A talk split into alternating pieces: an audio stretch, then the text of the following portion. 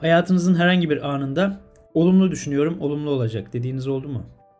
Ya da o kadar olumlu düşünmeme rağmen olmadı dediğiniz. Kişisel gelişim dendiğinde akla gelen ilk şeylerden birisi olumlu düşün, olumlu olsun kavramıdır. Hatta bazı insanlar bu duruma sıkı sıkıya sarılarak olumlu düşünüyorum, her şey olumlu olacak der. Peki bu kavram ne kadar geçerli yoksa sadece bir klişe mi? Geçtiğimiz podcast bölümlerinde hedeflerimize ulaşmak için bir formül vardı. Formülden bahsetmiştim ve bu formüle göre bir hedefe ulaşmak için 3 şeye ihtiyacımız var. İnanç, potansiyel ve aksiyon. Olumlu düşünme kavramı da inanç kısmını doğrudan besleyen bir şey aslında. Bir şeylere inanmak için o şeylere pozitif bir şekilde yani olumlu bir gözle bakmamız gerekiyor.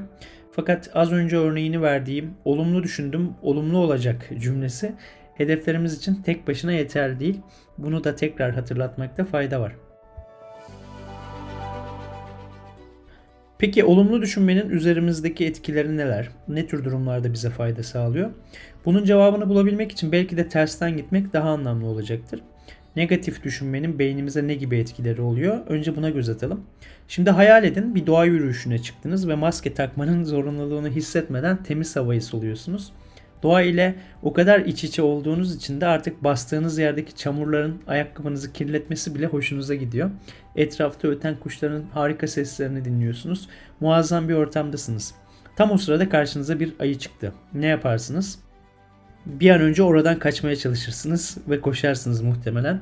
O an kuşların sesi, bastığınız toprak, havayı soluduğunuz temiz ortam, ağaçlar hiçbiri umrunuzda olmaz. Çünkü yaşanan olumsuz durum beyninize belli bir eylemi yapmaya programlamıştır.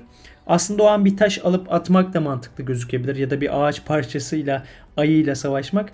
Fakat karşınızdaki hayvan ayı olduğu için bunu o an düşünemezsiniz. Size havlayan bir köpek olsaydı muhtemelen taş atmak daha anlamlı bir seçenek olabilirdi o noktada. Tabi burada e, hayvan haklarını ihlal etmeden yapacağız buradaki tepkilerimizi. Yanlış anlaşılma olmasın. Fakat negatif durumlar karşısında beynimiz geçmişten öğretilen şeyleri otomatik hale getirdiği için üzerine düşünmeden ona göre eylemler sergiliyoruz aslında. Doğa yürüyüşünü seven insanlar her ormana gittiklerinde acaba demesin diye başka bir örnek vereyim bu noktada. Biriyle kavga ettiğinizde ya da çok öfkelendiğinizde o an başka şeylere odaklanamazsınız örneğin.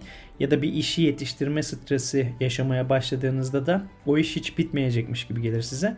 Bu tepkiler de yine aslında negatif durumlar karşısında beynimizin gösterdiği şeylerdir. Beynimiz dış dünyadan uzaklaşır ve daha fazla olumsuz duyguya kapılır bu tür durumlarda. Tıpkı bir ayı ile karşılaşma sahnesi kadar normal aslında her şey. Negatif duygular, düşünceler diğer seçenekleri görmezden gelmemize sebep oluyor işin özü. Aslında bir nevi hayatta kalma içgüdüsü gibi. Peki olumlu düşüncelerin yani pozitif düşünmenin bize ne gibi etkisi oluyor? Bununla ilgili Kuzey Carolina Üniversitesi'nde bir araştırma gerçekleşmiş. Araştırma katılımcıları 5 farklı gruba bölünmüş ve gruplara bazı videolar izletilmiş. İlk iki gruba pozitif şeylerin olduğu videolar, üçüncü gruba nötr yani pozitif ve negatif duyguların ortaklaşa yer aldığı videolar. Dördüncü ve beşinci gruba da negatif içerikli, korku içerikli videolar izletilmiş. Ve videolar izlendikten sonra da hepsine 20 satırlık boş kağıt verilmiş ve şu soru sorulmuş. Videolardaki durumları yaşasaydınız ne yapardınız? Negatif videoları izleyenlerin seçenekleri ormanda ayı görmek gibi olmuş. Yani çok kısıtlı kalmış. En az seçeneği onlar yazmış. Pozitif videoları izleyenler de aslında 20 satırla yeterli kalmayıp bir kağıt daha verir misiniz deyip daha fazla seçenek yazmışlar. Bu araştırmayı ele alacak olursak olumlu düşün, olumlu olsun durumunda aslında beynimiz bize olumlu birçok seçeneği görme fırsatı sunuyor ve biz o seçenekler sayesinde olumlu sonuçlar almaya başlıyoruz. Karşımıza birçok fırsat görünebilir hale geliyor aslında. Bu yüzden hayatımızdaki herhangi bir karar noktasında duruma olumlu bir şekilde baktığımızda karşımıza da olumlu birçok seçenek çıkacaktır. Negatif baktığımızda da seçenekler beynin işleyiş şekli sebebiyle sınırlı kalacak ve sonuç maalesef negatif olacaktır. Peki olumlu düşünebilmek için neler yapabiliriz? Yani daha fazla fırsatla karşılaşabilmek için olumlu düşünmek ve pozitif hissetmeye ihtiyacımız varsa bu noktada bizim üzerimize düşen ne? Bunun için Instagram'da yer alan şu an 129 bin kişilik Pozitif Hisset sayfamı takip edebilirsiniz. Bunun yanında daha fazla seçeneği podcast serisinde anlatıyor olacağım.